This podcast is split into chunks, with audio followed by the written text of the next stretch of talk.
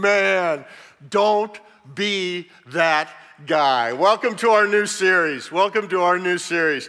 We had, I'll be honest with you, when uh, Pastor Jason and I were uh, thinking about this, and what we're going to do is we're going to look at the book of Proverbs for the next few weeks. And we thought about, oh, we've got the perfect title for this. Don't be that guy. And so that's what we want to share with you all today. Hey, if you're watching online, I want to say a welcome to you. Uh, a special shout out to Rita, one of our viewers from California, was here last week and she introduced herself to me. What a joy it was to meet you, Rita. Yeah. And uh, a little special shout out to my sister in law, Kathy, and my mother in law, Sharon, who are watching us right now. I hope I don't disappoint, Mom, okay? So, um, no pressure whatsoever. Hey, guys, there is a number of things that we do in our lives, and we know this. And, ladies, most of you have probably had at least one experience where you did something that was less than intelligent. And I need to share a little story with you. And let, let me see. I got a picture behind me that's going to show up. Guys, has this ever been you? Okay? I will tell you, a number of years ago, before we had GPS, believe it or not, kids, there was a time before we had GPS, okay? Uh, but we were going up to Reagan National. I've been up there maybe twice. And my, my Aunt Kathleen was in the back seat and we're going to pick up her son. And my wife was in the, of course, the navigator seat, and I was the pilot. And but as a good pilot, I wasn't listening to my navigator. And uh, so she goes, "You need to turn at the next light." And I'm like, "No, we turn right here." And I kid you not, I literally put us into the basement of a parking garage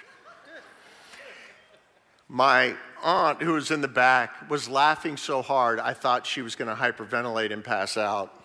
And my wife, God love her, she just, it just, the only way that Debbie can, she goes, Are you willing to listen now? And so I'm like, Yes. So I got us out of the parking lot. Where do I go? And this was years ago, but yet I still have the tendency to question her. And she's like, John. And I'm like, Yes, ma'am. Yeah. We can all have those moments where we're that guy or that girl or that person. And the book of Proverbs is just packed with information. It's just nuggets and nuggets and nuggets of wisdom to help prevent us from being that person. All right? When you look at the book of Proverbs, there are 31 chapters of it. The first nine chapters are really a conversation between a father and his son. And the father is trying to pour out knowledge and wisdom to his boy so that he won't have to become or won't become that guy.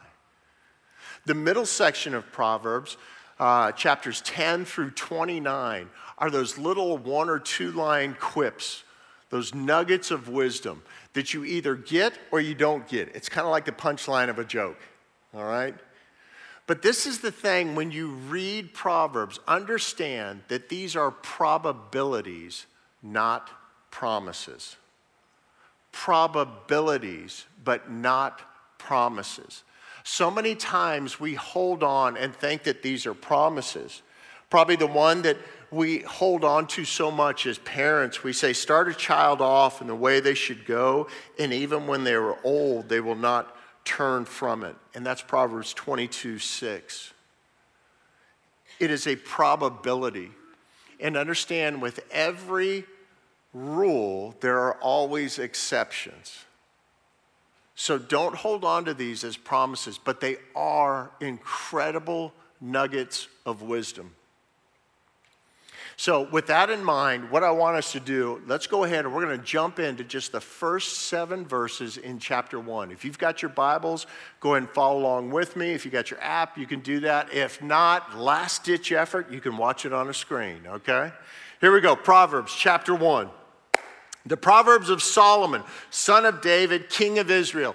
Now, some of you hopefully are familiar with Solomon. He is the son of David. Duh, it just said that. He follows his father and becomes the king over Israel. Solomon was asked by God, What would you like? And Solomon said this I need wisdom to rule these people.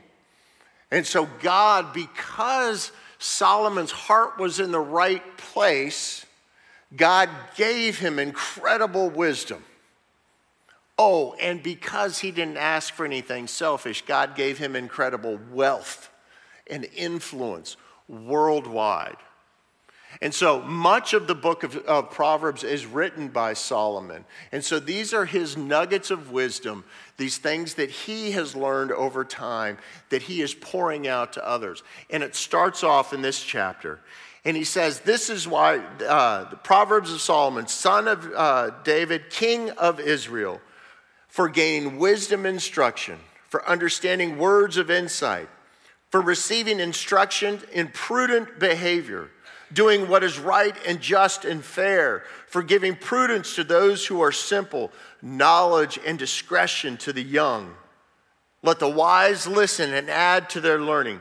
Let the discerning get guidance for understanding proverbs and parables, the sayings and riddles of the wise. And here's the punchline the fear of the Lord is the beginning of knowledge, but fools despise wisdom and instruction. I will tell you that the very core of what the book of Proverbs is, is that of gaining wisdom. Now, I will tell you there are there is knowledge and there is wisdom. And please understand that these are different things.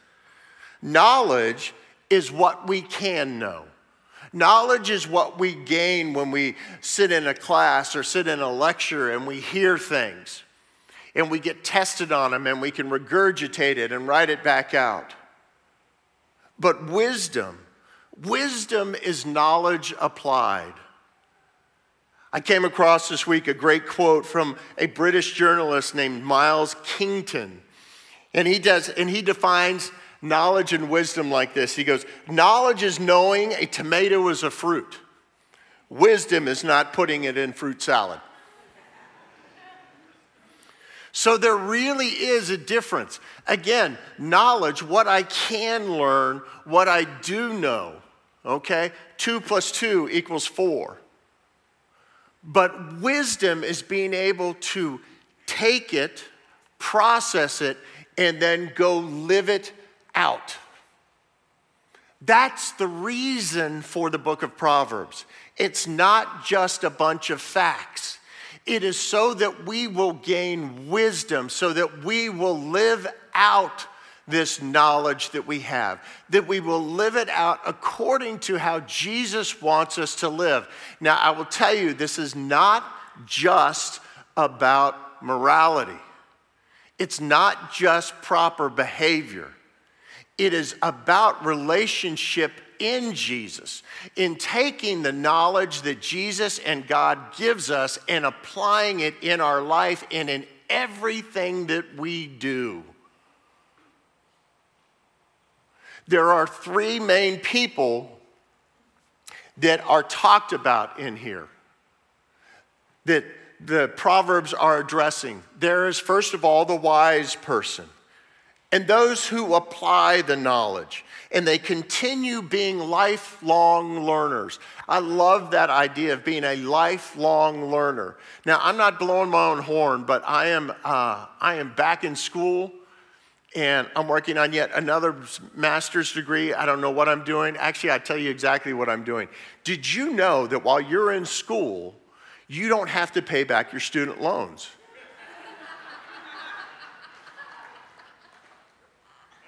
I'm going to get a doctorate or two.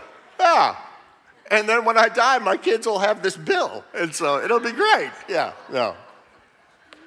Wait, that puts me in the fool part. No, okay, no. But that being a lifelong learner, there's always new things that we can learn. And those are the wise that are willing to take in new knowledge and to apply it and to constantly understand we have never arrived. The second group that Proverbs is talking to are the fools. And these are the people who really trust in their own understanding. In fact, if you've got your Bible, there's probably a little footnote down there, and it also talks about the fool being those who are morally bankrupt. These are the folks who will not learn from others, that will not learn new things. They just simply go, ah, it feels good, so I'm going to do it. And then they're surprised when calamity happens, but they never learn from it. And then, caught right in the middle, the third group of people that Proverbs is talking to are the young, the youth. Now, you're going to see over the next few weeks that Lady Wisdom, wisdom is personified or given this identity as, as a wise woman. In fact, if you go and you read through the book of Proverbs, Proverbs 31, you all have heard of the Proverbs 31 woman? The very last section of Proverbs is wisdom played out in this woman that does everything right. And ladies, all you got to do is just just be like the Proverbs 31 wife and you'll be awesome. Good luck. Just like guys, all we got to do is love our wives like Christ loved the church. How hard can that be? All right? And so there's this tension between the youth. I want you to imagine like a tug of war. You have folly on one side that is pulling and trying to drag that youth down there. And then you have wisdom on this side, and they're trying to drag that child, that young one down that way. Parents, you see it all the time. You see it with your teenagers, you see it with your elementary age kids, where there is wisdom on one side and there is folly on the other, and you can almost literally see your child being torn. Which way do I go? Wisdom, and the, uh, the Hebrew word for wisdom is chokmah. It, it denotes like technical mastery, like being a, um, uh, a skilled laborer, a craftsman, a carpenter. It also has the idea of one who is able to mete out just verdicts. And if you want to hear a really great story of great wisdom being played out. I want to encourage you to go read 1 Kings chapter 3. And this is Solomon when two women come before him with one child, and there's a dispute over who the mother is of this child. And Solomon plays this perfectly. And he, he goes, Okay, listen, since I can't figure out who the wife or who the mother is of this child, split the child in half, and each one gets half of the child. And one lady says, Sounds fair to me. And the other one says, Absolutely not. She can have the child. And Solomon goes, That's the mother. Give the child to that mother. What great wisdom! And so he was able to pass out a just verdict. But wisdom also in Scripture has this idea of being able to lead others and lead a country well. How many of us wish and how many of us love to serve underneath quality leaders who have great wisdom, who have great insight, who are constantly learning? I love those types of people. These are the ones that I will go and I will storm the gates of hell. As Susan Wanderer tells us, man, I'll storm the gates of hell with a squirt gun with you. Let's go. These are people with great wisdom and insight, and they pour into others. And they are true leaders because they lead from a place of knowledge and wisdom and not from their own understanding. You can do that. You can do that. That's all right. Hey, there's four ways that I think that we can gain this wisdom, gain knowledge. The first one is by far, and we're all really good at this, the age old trial and error. We do stupid, we get stupid, and we're like, that was stupid. I've never done anything like that. I cannot relate with this. That's why I was point number one. That seems like it's my life. I've got somebody that's pouring wisdom into me, and I'm like, okay, yeah, sounds good. All right, yeah. So we go that way? Okay. See, I always think I'm going to be the exception to the rule. Ever do that? I can eat whatever I want to eat because it's really not going to affect me. Two heart attacks later, guess what? Hey, knucklehead. All right? We can do the trial and error thing, but we don't have to. We don't have to. This is one thing within church I think is so important for us to understand.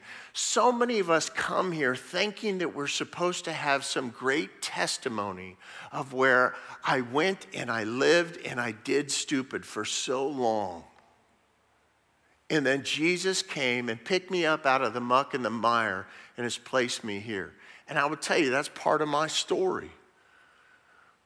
But for those of you that have grown up in the church, and your parents introduced you to Jesus and you chose to, to accept that wisdom and accept that knowledge and apply that knowledge to become wisdom and you don't have a story, I want to applaud you.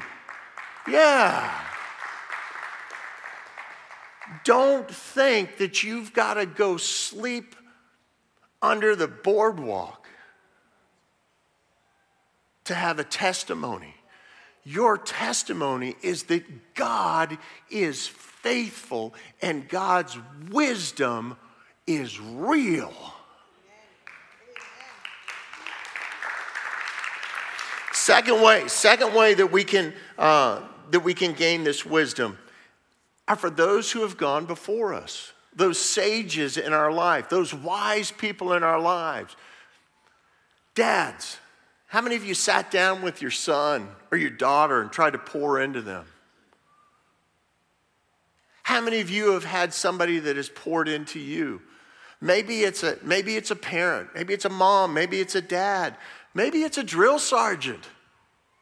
Remember when you were a buck private and you have the gunny going, uh uh-uh, uh I wouldn't do that. And you're like, that's, that's hard. That, or sometimes you're like, no, I got this. It's all right. Well, he's just going to go blow himself up. Stand back. All right, you okay, son? We'll take you to the medic. Come on. They're going to make you take Motrin. You'll be okay. Rub some dirt on it. Here we go. Is that, did I about get that right? Yeah, all right. 800 milligrams of Motrin, it fixes everything. Yeah, all right. Yeah. But we need to have ears to hear. People with wisdom, people who want to gain knowledge, have ears to hear. What do I do here? It's okay to ask that question. And it's really okay to go, you know what? I don't know. And so I'm going to go and I'm going to find somebody who may know so that they can give me instruction. Now, I always have a choice. I can heed their instruction or I can do whatever I want. But a lot of times when we do what we want, and maybe I'm just talking for me, I can goon things up. I mean, really good. The third way we can do it is by going to the direct source. Now, in school, you know that when you're writing a paper, it is taboo to use a secondary source. If you have to use a secondary source, then there's all sorts of ways that you have to cite this thing all right? But they always ask you go to the primary source. Go to the primary source. A lot of times, what we do, not only will we not go to the primary source, we'll go to a secondary source and we'll call it CNN, MSNBC, Fox News, or we'll start going to tertiary uh, sources, which are really kind of like the telephone game. Remember the old telephone game? The yellow bird landed in the green pasture. And what comes back is pickles are green. What? We missed the whole thing. It gets watered down and it gets twisted all the way down here. And that's what I would call social media is. Social media may take a portion of a truth and spin it, and then you hear it and you try to summarize it, and all of a sudden, by the time it gets to you and you're looking at this, you're like, oh my gosh. And it's not true. And so, our primary source for gaining wisdom, what about if we go to the author of wisdom and read what he has said? And I would say that that is Scripture. I have a challenge for you all. I get this question often How do I read the Bible? Where should I start? I said, Well, there's a couple ways. How do I begin a devotion time? I always start with this one because I think I love the book of Proverbs. Read a chapter of Proverbs every day, and guess what? There's 31 chapters, and in the course of a month, you will have read through the entire book, and you will have gained some knowledge. And hopefully, what you'll do is you'll begin to start applying some of that knowledge, and that's called wisdom. Another way to do it is read Psalms. Read five Psalms a day. There's 150 of them. In 30 days, you will have blown through the book of Psalms. Now, I will tell you on the day you got to read Psalm 119, set aside an hour and a half, okay? Yeah. But go to the primary source. If we want to learn who Jesus is, then why don't we read accounts of Jesus? why don't we read of the sages that went before, that lived with Jesus, that walked with Jesus, that ate with Jesus, that were in the garden with Jesus, who witnessed his crucifixion, who witnessed his resurrection? Why don't we go to those primary sources? If we really want to gain knowledge and wisdom go to the primary source. The fourth way that I think that we can really truly gain wisdom is that of, of observation. It's incredible when you see wisdom that is played out. How would you like to have been in that courtroom or in the palace when Solomon said, okay, we're going to split this child in two. And you'd probably be sitting there going, oh my gosh. But maybe that's the only option he has because these women, he has no idea who the real mother is. What if he gives the wrong mother the child and he goes, well, we're going to split it in two? And the woman who was the child's mother said, nope, don't do that. Pass it there. How incredible would it have been there to have been there and seen that and see wisdom played out? All of you probably have a story of where you have seen wisdom played out for the good. And it's in awe, isn't it? Maybe it's a science experiment that all of a sudden, you know, something, we mix this and we mix this and we mix this and we put heat underneath it, and all of a sudden, bam. Wow. But let me ask you this what about when you go to the beach? Now, I'm a beach person. I've told you guys this a hundred times. One of my favorite places to sit is right on the edge of the surf and just watch the waves lap in one after another. It's never ceasing. It's never ceasing. And on a clear day, it looks like the water just goes on forever. How can you not see God in that and see all of his great wisdom. And then you start thinking about when God is questioning Job and he goes, Where were you, by the way, when I said water, you can only go this far? And the water just laps right there. And it comes up and it goes back. Comes up and it goes back. How cool is that? Some of y'all are um, mountain people, hiking people, mountains and stuff like that. No, there's way too much danger out there. There's bears out there, okay? There's mountain lions out there. I ain't doing that. But I will tell you, there was one time I was driving through the valley past Charlottesville, going out towards Roanoke, and it was about 7:30 in the morning, and there had been an ice storm the night before. And I was driving down through the valley, and the sun is coming up, and it's hitting all the trees that had ice on it. The entire valley looked like it was on fire. It was spectacular. And that's God's wisdom. That is God showing us that He knows best. He created everything. Paul tells us in Romans chapter 1. I love this. Since what may be known about God is plain to them, is plain to us. In other words, we can see the wisdom of God played out in what has been made. God has made it plain to them, for since the creation of the world, God's invisible qualities, his eternal power and divine nature have been clearly seen, being understood from what has been made, so that people are without excuse. When we see these wonders, when we see these incredible things that God does, how can we not think that there cannot be a God? There has to be a God. Now, I will tell you this one of the most profound moments in my life, and some of them, many of you have had this experience when a child is born. Oh, my lands.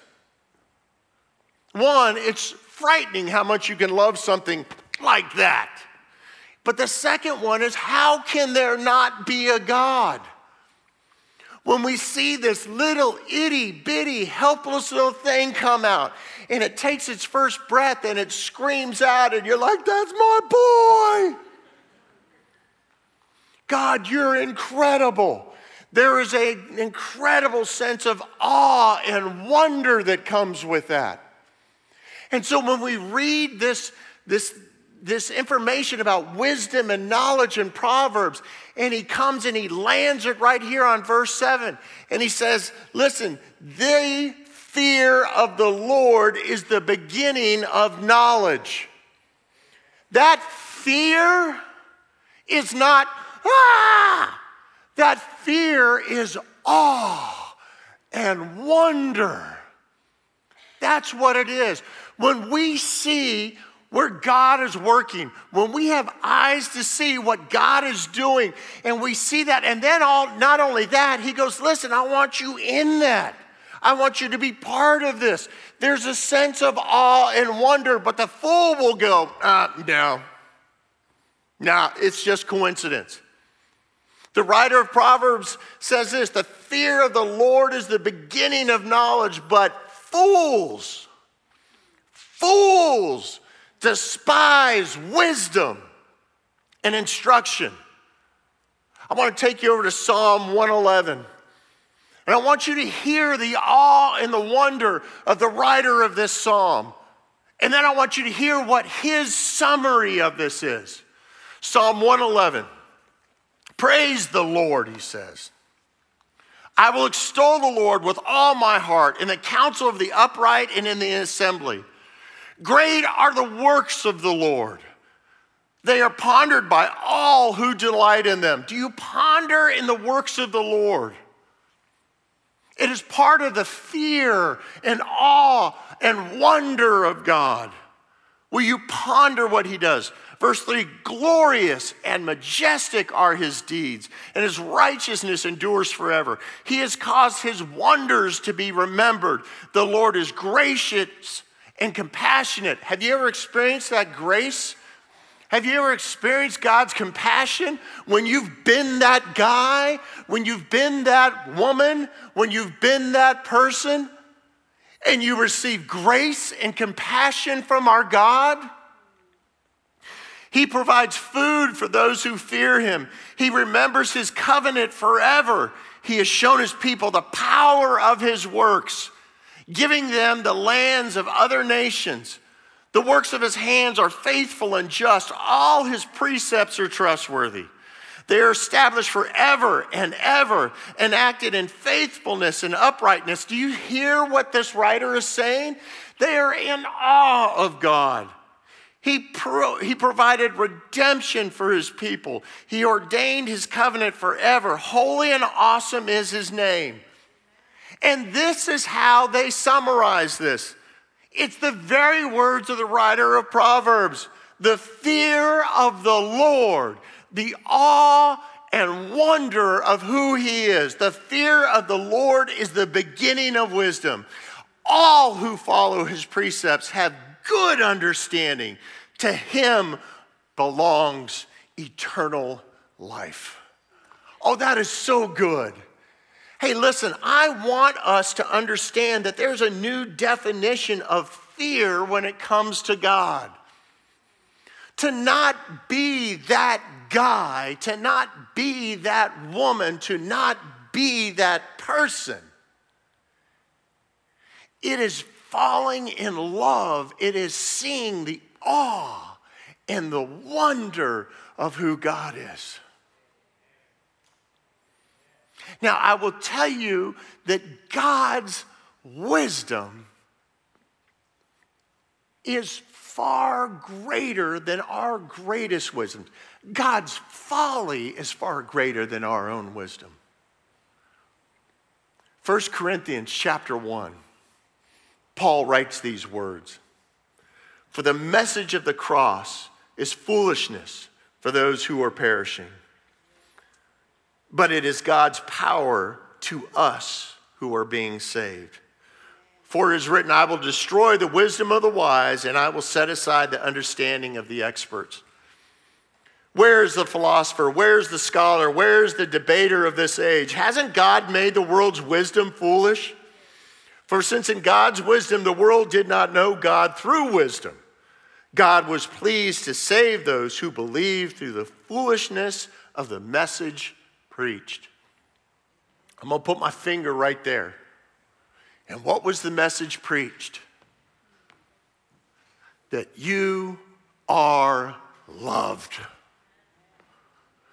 That God loves you so much that he sent his son, that he lived, that he died, that he was buried in a tomb, and on day three, he rose to newness of life. And not only that, but then he appeared to the disciples, and then he appeared to more than 500 people. And he said, I have overcome death for you. Now, that is the wisdom of God, and people in our world will say that's foolishness. It can't happen. If I go to the primary source right here, and if I can't accept this by seeing, by observing, by hearing from other people, by trial and error, then maybe I am a fool. Paul goes on, he says, For the Jews ask for signs and the Greeks seek wisdom. I will say there, it would be easy to say, for one group of people are looking for signs. And for another group of people, they're looking for wisdom. See, God's wisdom doesn't always equate with ours. Because our wisdom says if you do just enough good, you're good. And God says you'll never do enough. And I know that. And I'm not here to condemn you, I'm here to save you. We preach Christ crucified as a stumbling block to one group of people and foolishness to another group of people. Yet to those who are called, both Jew and Greeks, both one set of people and another set of people, Christ is God's power and God's wisdom. You hear that? Jesus Christ is God's wisdom. Because God's foolishness is wiser than, than human wisdom, but God's weakness is stronger than human strength.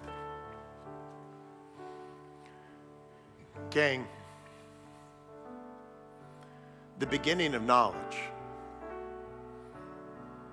is the fear of the Lord.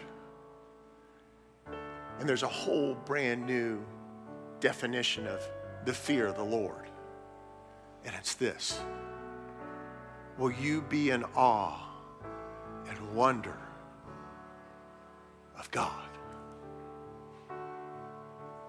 Are you in awe and wonder of God? And when we get to that place, we're on the right path.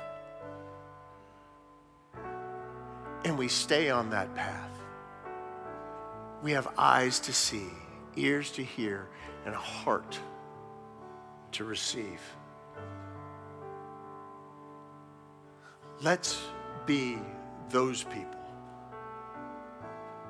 Now, listen, I don't know where you are in your faith walk. And maybe you have thought for years that this whole Jesus thing was foolishness. Paul reminds us that if that's our stance, then what we think is that there is no hope for us. Some of us in our wisdom say, well, this is as good as it gets. Oh, Lord, I hope not.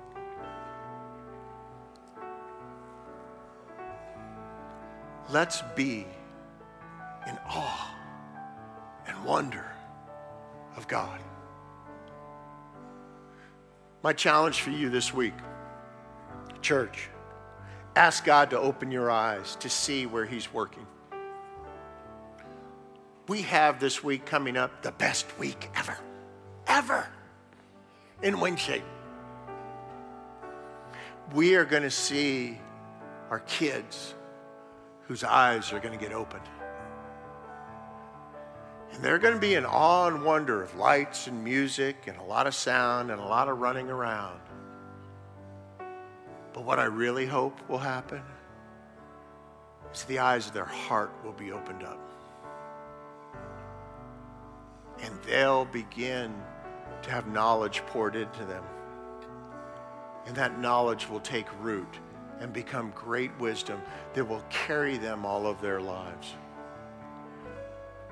That is my prayer for each of you. It is my prayer for each of you, wherever you are. What are the eyes of your heart? Are they open or are they shut? Ask to see God's wonder. And you'll tremble before it because it's awesome prayer team is going to be up here in just a moment. We're going to sing this last song. If you have been closed off to God's knowledge, and today He's opening your heart, I'm going to ask that you would come up and that you would come right up here, that you would speak to one of the prayer teams or even myself. If you're online, there's going to be a little icon that's going to pop up here in just a moment. If you need more information, if you need someone to pray with you, if you want to accept Jesus Christ for the first time, I'm going to ask that you do something really brave and you click on that. We don't want to embarrass, we want to embrace and help you see the awe and wonder and amazement of God. Father God, we come to you and I thank you so much for this morning. I thank you for your word and how it speaks to us. And God, may we not pursue our wisdom, but may we, per, may we pursue yours.